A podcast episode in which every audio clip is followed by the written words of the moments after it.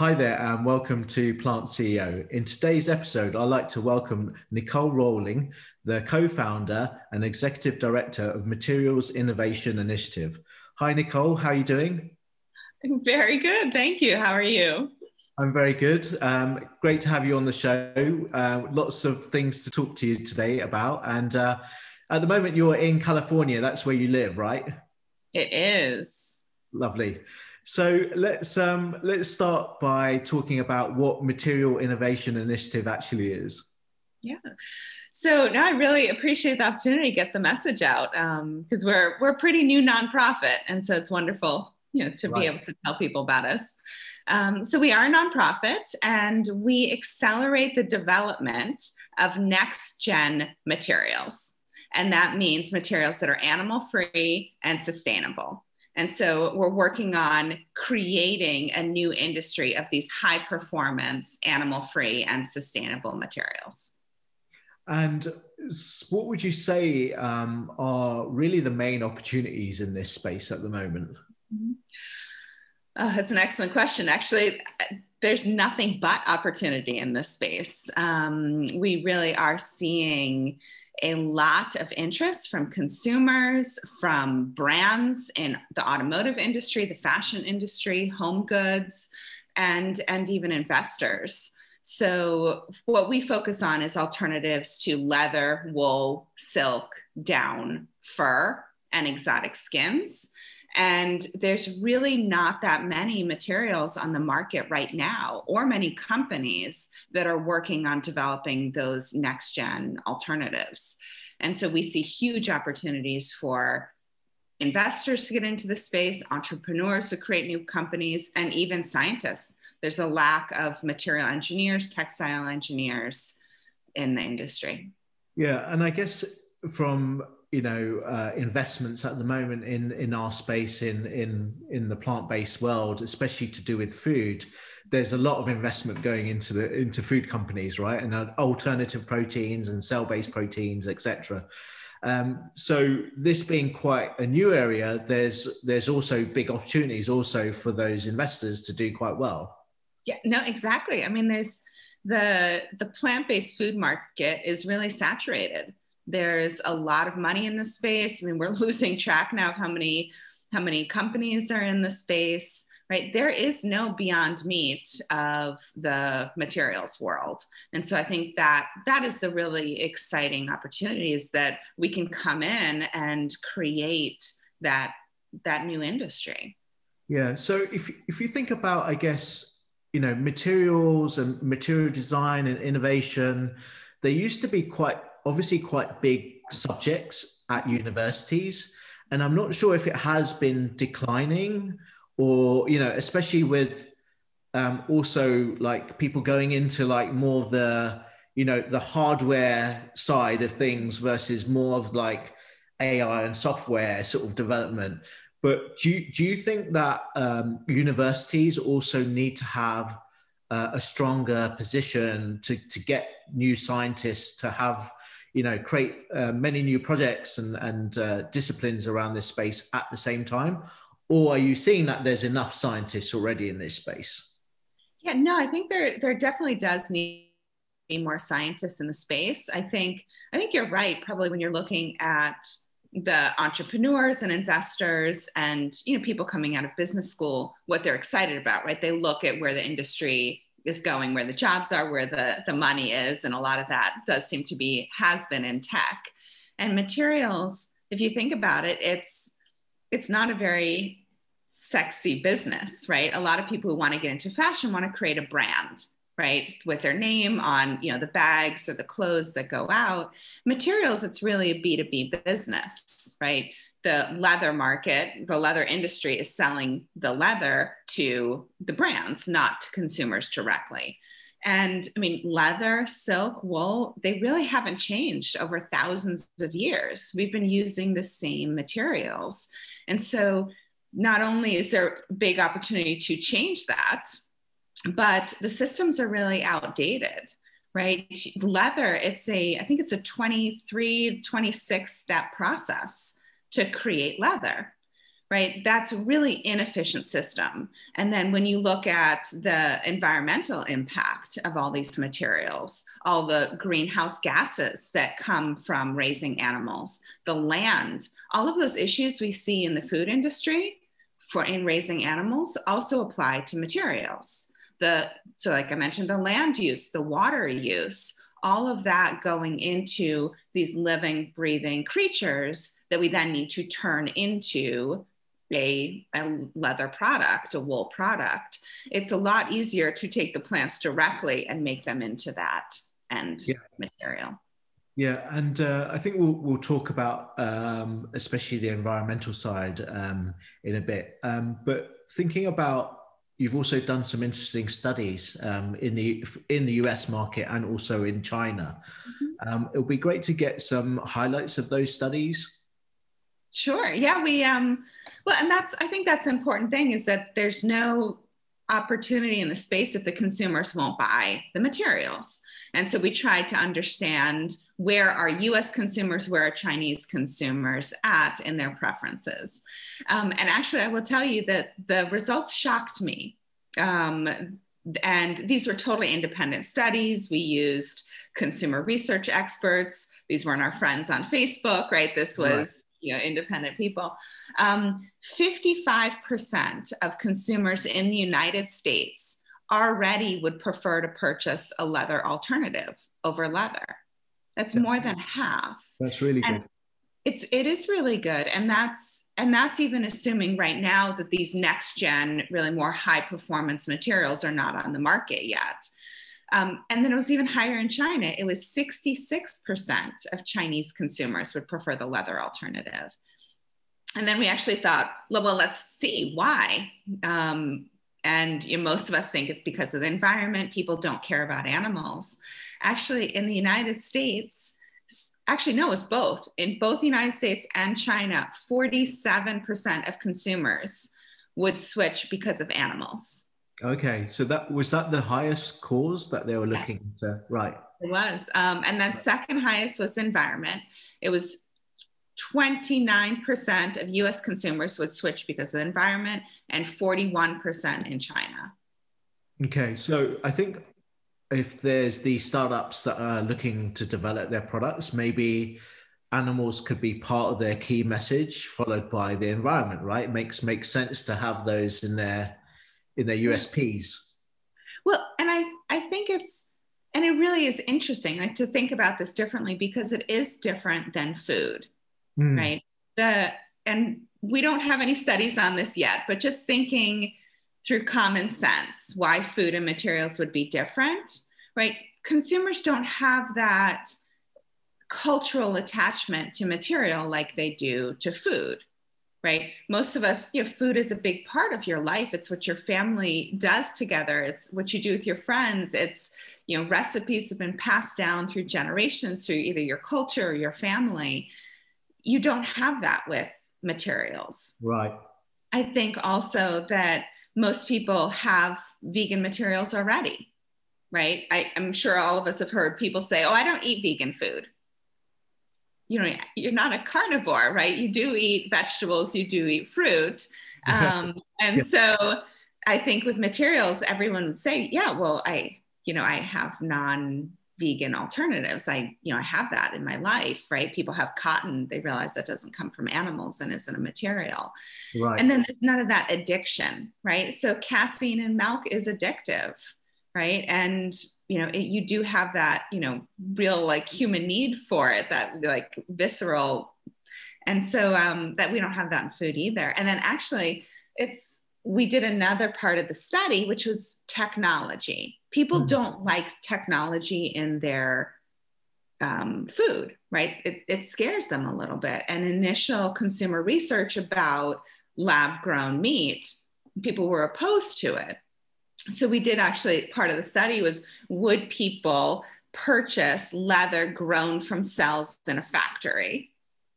And 76% of consumers in the united states said yes and 80% in china. Wow. so that also goes to how consumers perceive these new developments.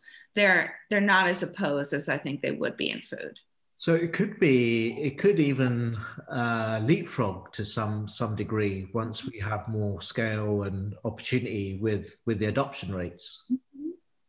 Yeah, I think they go hand in hand, right? I think that this um, we have to think about the the entire industry and the whole cow as well. Mm. That this is a the cow is a the outputs of the cow are, are bad for the environment, right? Not only up to the point of slaughter, where they're then turned into leather or turned into to meat, mm. but it's it's something that we need to deal with as a society and figure out lots of ways to replace the materials that come from those animals. Yeah, and what, what I didn't know is that also um, you know cows are being bred uh, just for their skins. It's not necessarily that it's a byproduct from the meat industry. Yeah i think it's interesting. That's there's definitely um, brands i know who own their own cows. Um, and it, it's we're learning a lot about this industry as well. Um, mm. the a lot of the grade A leather, so you, the top of the line leather, is has, is sold out for years right? Because if you think about it, it, it is a skin of an animal that you know can be bruised, it can be cut, um, and so if you really want that big piece of material that's going to make your high quality bag, it is hard to get um, the grade A, the top of the line leather. Right. And I also heard that some of these people who may own these, uh, you know, uh, farms where they're growing their own uh, cattle that a lot of the fences might be padded in mm. order to protect their skin from being bruised or torn or and that that just seems so kind of creepy and bit bizarre to me where they, they they're given that much protection because of the value of their skin yeah, and so that's another reason we think this is a great business opportunity because if you're creating a material in a factory you know from scratch. You don't have to worry about those same defects in the end material. Got it. So um, you've also done some interesting uh, partnerships and there's been some some cool highlights that uh, that you've had in your report from last year. Um, it'd be great to touch on some of those especially around the the, the fashion and the automotive brands that you've you've uh, been being heard about in the industry No, I think 2020 was actually a great year of, of partnerships in the next gen material industry. Um, we actually saw a lot of investments and the brands, so like you mentioned, automotive and fashion, partnering with the material companies right to help them you know get the funds they need to develop the products and that expertise in the industry so one of the biggest was actually bolt threads with their new Mylo leather product. They had a partnership with Adidas, Lululemon, Kering, and Stella McCartney. Mm. So, some really big names in fashion that are coming in and saying, basically, you know, we believe in this product, we believe in this new industry um, and really putting their names behind it, which is critical to get this going. Um, we also saw a $13 million round led by Ralph Lauren in natural fiber welding. They also have a next gen leather product. So let's see, uh, Vegea, which is uh, another leather company that makes leather from the byproduct of the wine industry. They announced a partnership with Bentley yeah, and I think that's fantastic because it is a byproduct from from grapes that would mm-hmm. normally be disregarded. So it's reducing food waste as well. So I think what they're doing is very cool. Yeah, well, we, are seeing a lot of these next gen materials. They're much better for the environment, and mm. that's part of the reason. And if we get into things like mycelium based leather, which a lot of these companies are are using, they are using agricultural waste to, mm. as the as the main product. Yeah, and that's um, um, mushroom based, isn't it? That one. Yes, mycelium. You take the fungal spores and you put it on the agricultural waste, whatever that um, plant based product is. That the fungal spores will then start to grow, right, and create create a leather like product. Yeah, cool. And then there was um, um, some yeah. uh, news from North Face, right? And uh, Hugo Boss was the other one. Yeah, so North Face partnered with Spiber. So they're creating a, a sweater. And then, yeah, Hugo Boss and Piñatex. Um, okay. And Piñatex is um, one of the, the few companies that's at scale that's producing products that are on the market right now that you can buy. Yeah, and that was was that the pineapple based one? Yes. Uh, right, uh, and that was from was it from the leaves of the pineapple? Yes, so they're taking pineapple leaves. So again, the waste of the pineapple industry and creating it into into a leather. Yeah, um, they're actually uh, UK based. Their headquarters okay. are in, in London. Yeah. Mm-hmm. So Mr. Del Monte would be quite happy with with reducing that waste. Uh, the other thing is like um, I was thinking, just thinking about the environment. Can you describe a little bit more about why, in general, say leather is bad for the environment? You you spoke about the steps involved, mm-hmm. um, but it'd be great to get some more uh, color around that. Yeah. Well, let me first preface it to say that how we account for the environmental impact of the cow, um, because you're not counting the entire environmental impact from that cow because some of that cow goes to a different product, right? Um, actually, around 90% of the cow goes towards meat products, and it's about 5% that goes towards, or at least the value, 5% of the value of the cow goes towards leather. And so the way the industry calculates environmental impact from the cow is it's an economic allocation. So since 5% of the value of the cow goes towards leather, 5% of the environmental impact of that cow up until slaughter is counted towards environmental impact of leather. And then after slaughter, it's you know 100% of that environmental impact because you're taking that material and all of it's going into, into leather. Um, and so if you if you think about it, it's the very similar issues to the food industry, where you have an animal who's emitting greenhouse gases. So the methane that's that's going into the environment that's highly potent um, is coming from all of these animals. So we're looking at greenhouse gas emissions, eutrophication, and land use. So and and water use. So some of those are the biggest issues with raising cattle. And then the same with going through the, the process. Those, I think it was 23 or 26 steps to create leather. Right. It's highly water intensive and it's actually highly chemical intensive. So I think there's around 250 chemicals that can be used in the leather process, including ones that are, are harmful to humans like um, chromium. And so it's, I think it's, um, and even you try and protect the system, you try and ensure that those mm. chemicals don't aren't released into the environment, but they inevitably are. And then not only that, it's the human impact from people who work in the industry around all those chemicals. Arsenic is another one.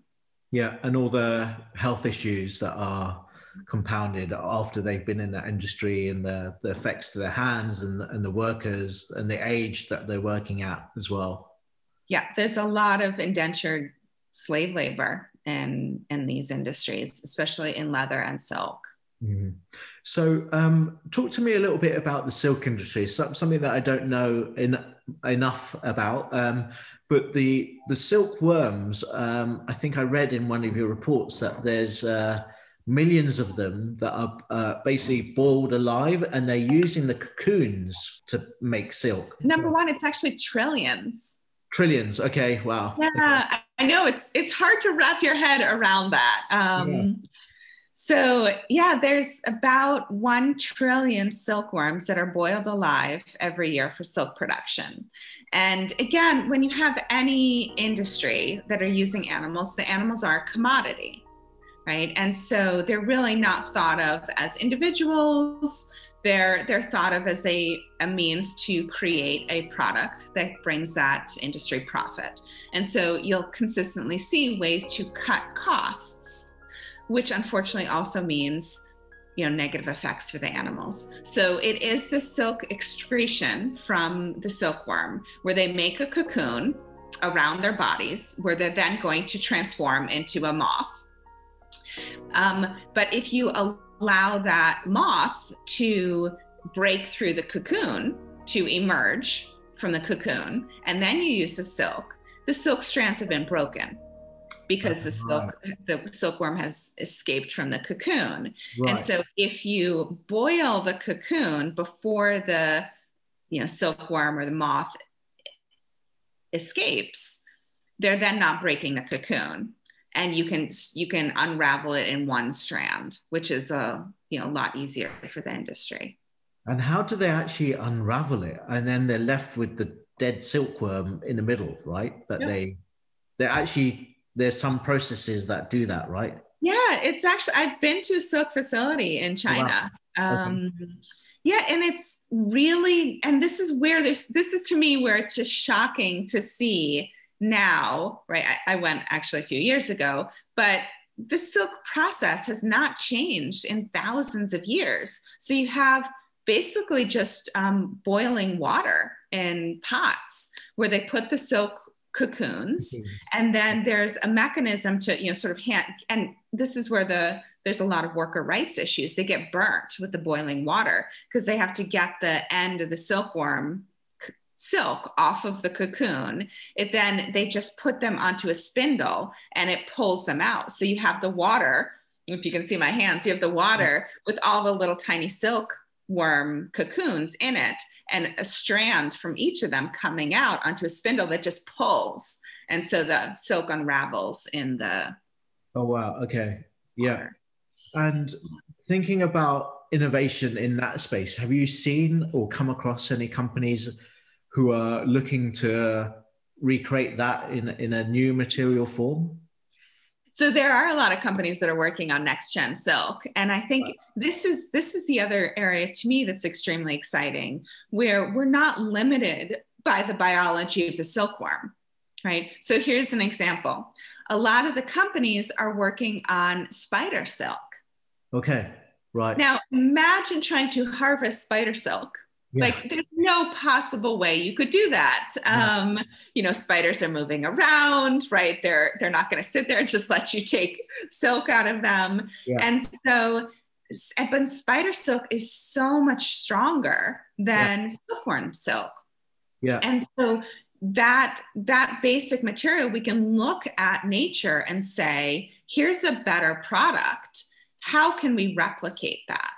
And so, mostly the way we're seeing the replication of silk is a precision fermentation process, which is where you're taking the protein from the animal, right? So, whether it's like keratin or collagen, and you're putting that into a bacteria or yeast, that bacteria or yeast will grow that protein and then you can extract it and make it into that end product. Yeah, exactly. So that that's very cool that there's uh, that happening as well. Um, and is there any other industries that you're quite excited about um, that are limiting, you know, the use of animal skins? Yeah, well, I think if you so we do we advise a lot of investors and entrepreneurs and scientists. So if you're talking from the perspective of business opportunity, what I would say is there's not a lot of wool alternatives. So most of the development we're seeing right now is in silk and leather. Mm. So most companies are, are getting into, into one of those. We're seeing very little in, in wool so far that is able to replicate the end product. And mm. what I want to make clear is we don't want to support companies or innovations that are producing a lower quality product. We're not asking brands, we're not asking consumers to sacrifice. We understand there's high performance needs, and these replacements need to meet those needs. So it's there. There are companies who are in the space, but just not at that high performance. Okay, got it. So they, have got to do more more R and D to get there, basically. Yes yeah. So so there's huge opportunities in in wool um, and then i would say there's a lot of uh, down alternatives on the mm-hmm. market. I mean i have my whole bedroom's down right? I mean uh, next gen down. Okay. Um, but it still hasn't taken over the traditional industry yet. So I could see a lot more plant-based sources of down um, coming forward. And then another option is exotic skins. So python, crocodile, stingray, um, emu, things like that that are used by the a lot of the luxury brands. Um, and it's the luxury brands are not stopping. Actually, Hermes announced a few months ago that they put forty million dollars into a new crocodile farm. Yeah, disappointed about that. Whereas if they put forty million dollars towards uh, you know encouraging a startup or creating an incubator for finding these, or investing in some of these companies that would like Ralph Lauren has, uh, mm-hmm. would would be a better move, I think. Yeah, I we would have definitely liked to have seen that too. I think there would have been a huge opportunity, and I could have recommended a company for them to work with in exotic skins. Um, so it's it's another area that we think is is really exciting because the price point is a lot higher, and I think that's an an issue that the industry needs to think about when you're getting into the new market. What is the price of the current material you're trying to replace? And can you actually get your material down to that price? I think most companies think they can, but they're going to operate at a loss in the beginning. Um, with exotic skins, you may not need to, but you need to really ensure that you're replicating that high quality material that the luxury brands would need. Yeah. So, I mean, it's not too late for those companies to engage you, right? To get your advice on this. So, you know, that's that's my thing. Like, even if they've made a decision, they can always come to you and, and seek your advice yeah, we would love to work with any brands who are interested. And actually, we do have a few. And I mean, we're working on a press release one now that we actually just entered into another partnership with a new brand. Um, because I think we're the experts in these next gen materials. We're the experts in this industry. And what the brands we're working with are really excited about is we're there at the very beginning. So if you look on our website, there's a lot of innovators who are listed that are public. We're working with probably around 10 to 15 companies who are not public. They're operating in stealth mode to create these new materials. The brands are not going to know about them, right? Just from doing public searches. Whereas we know about this entire industry, we see where the pitfalls are in the scientific development you know we see where other brands are are are looking and where there might be partnerships and so we do all of our services are free we are nonprofit so all of our services are free to the entrepreneurs to the scientists to really get out this information to really build up the industry but we are charging brands who do have the money for consulting services to come in and help them understand the industry, who the players are, the science and technology, and help them source the materials. Yeah. Um, in terms of your existing brands, um, mm-hmm. are there any that you can talk about on here? So there is one that we are under strict NDA, um, but I can tell you it's you know it's a top French luxury brand. Um, so to me, that was very exciting that they were interested in this space. Um, and to me, it's really exciting because there's so much going on behind the scenes. They recognize that this is a new industry that will come forward. They just don't see the need to necessarily be public about it yet.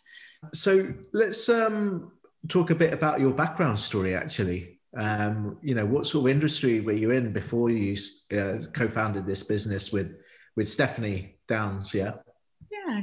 Uh, well, it's interesting. I feel like I've had quite a, a different career path. Um, I am a lawyer. I did start out in corporate law, um, working on actually securities litigation in uh, San Francisco for big Silicon Valley companies. Um, and surprisingly, I actually loved it. It was more of my team and really challenging work. And, but it didn't fulfill my you know passion for changing the world and helping animals so i started to do um, pro bono work mainly for hsus and the animal legal defense fund um, suing factory farms for environmental violations right and I, the thing that frustrated me is that we always won and nothing changed. You mean they'll, they'll set up again and uh, carry on making the same mistake? Yeah they would get a fine and just continue on with with business as as normal. And so i wasn't making the effect that i wanted. And litigation is expensive and these lawsuits took years. And so i really wanted to do something that was more impactful and so actually right before uh, founding mii i was at the good food institute so i was there for two years and i established all of their international operations so anything that was outside the United States was was I was in charge of, and so it, it was wonderful. I got to travel the world, established operations in China, India, Brazil, Israel, and Europe. And all of them are doing you know really well now. It's exciting yeah. to see how much interest there's been in you know the you know plant-based meats around the world. And I really believe in the theory of change from the Good Food Institute that, and that's, you know, we're basically copying them when we're doing MII, which is let's let's give consumers what they want. Consumers don't eat meat or wear leather because they want to harm an animal. They do it because it either tastes good or is a beautiful functional material. And so, how can we change that to give consumers what they want but not harm animals and not harm the environment. And using science and technology, right, the powers of the market, um, we can we've seen that this has been so successful in the food industry, and I think we can do the exact same thing in the materials industry. And where did your own personal passion come from to have a lot of compassion, I guess, for for the animals? according to my mom, I was just born this way. Um, okay. Yeah, she, she, tells me stories where I actually went, well, pescatarian at five. So I realized that we were eating meat and meat came from an animal and just inherently felt that was wrong. That, you know, we had dogs at home. I had those animals that I interacted with, and I didn't see, you know, the cows and the pigs and the chickens as being different than you know the our family pets yeah. and so yeah so i went i didn't quite make the connection with fish until a few years later when my dad took me fishing and we caught a fish and then i realized we were going to kill the fish and flipped out and so yeah and then i went i and this is actually a good story because i i think it shows that people aren't perfect and we all need to acknowledge our own struggles. So I started to go vegan in around 2001, 2002, went off eggs immediately and went off US dairy. Um, so I actually grew up in Europe. I grew up in Germany and I just remembered seeing all the cows outside. Oh, the cows are happy. Like in Europe, the cows are treated differently. And of course, it was that I loved cheese and it was very, very hard to give up cheese. And so I did the mental gymnastics necessary to ensure that I could continue eating something that I really loved.